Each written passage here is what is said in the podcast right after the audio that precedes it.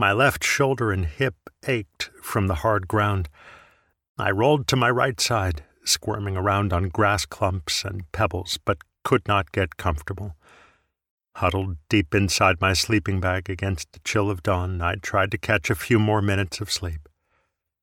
We had driven north along the valley the evening before, trying to home on the roars of a lion pride, but by three o'clock in the morning they had stopped calling, and presumably had made a kill.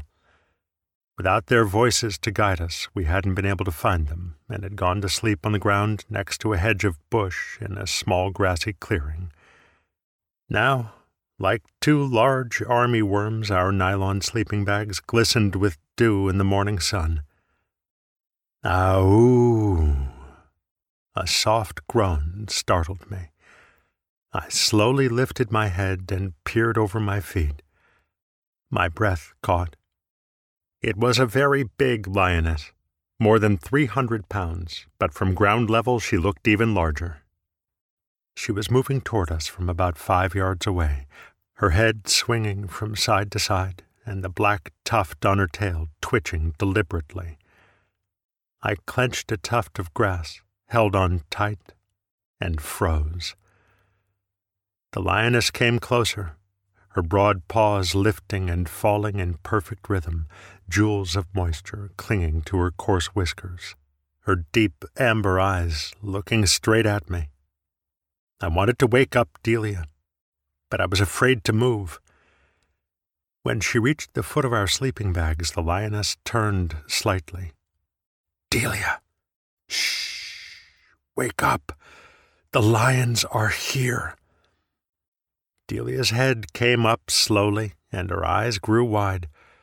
The long body of the cat, more than nine feet of her from nose to tuft, padded past our feet to a bush ten feet away. Then Delia gripped my arm and quietly pointed to our right.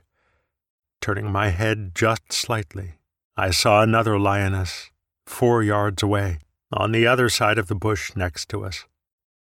Then another, and another. The entire blue pride, nine in all, surrounded us, nearly all of them asleep. We were quite literally in bed with a pride of wild Kalahari lions. Like an overgrown house cat, Blue was on her back, her eyes closed, hind legs sticking out from her furry white belly, her forepaws folded over her downy chest.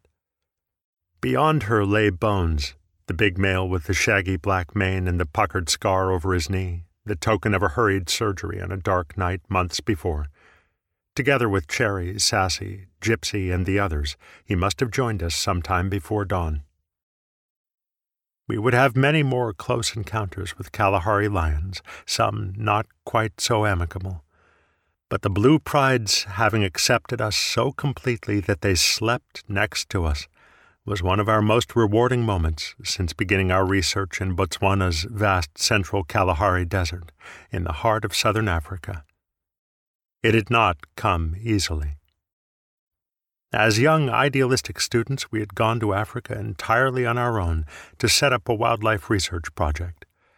After months of searching for a pristine area, we finally found our way into the Great Thirst, an immense tract of wilderness so remote that we were the only people, other than a few bands of Stone Age bushmen, in an area larger than Ireland. Because of the heat and the lack of water and materials for shelter, much of the central Kalahari has remained unexplored and unsettled. From our camp, there was no village around the corner or down the road. There was no road. We had to haul our water a hundred miles through the bushveld, and without a cabin, electricity, a radio, a television, a hospital, a grocery store, or any sign of other humans and their artifacts for months at a time, we were totally cut off from the outside world. Most of the animals we found there had never seen humans before. They had never been shot at, chased by trucks, trapped, or snared. Because of this, we had the rare opportunity to know many of them in a way few people have ever known wild animals. On a rainy season morning, we would often wake up with 3,000 antelope grazing around our tent. Lions, leopards, and brown hyenas visited our camp at night, woke us up by tugging at the tent guy ropes, occasionally surprised us in the bath boma, and drank our dishwater if we forgot to pour it out.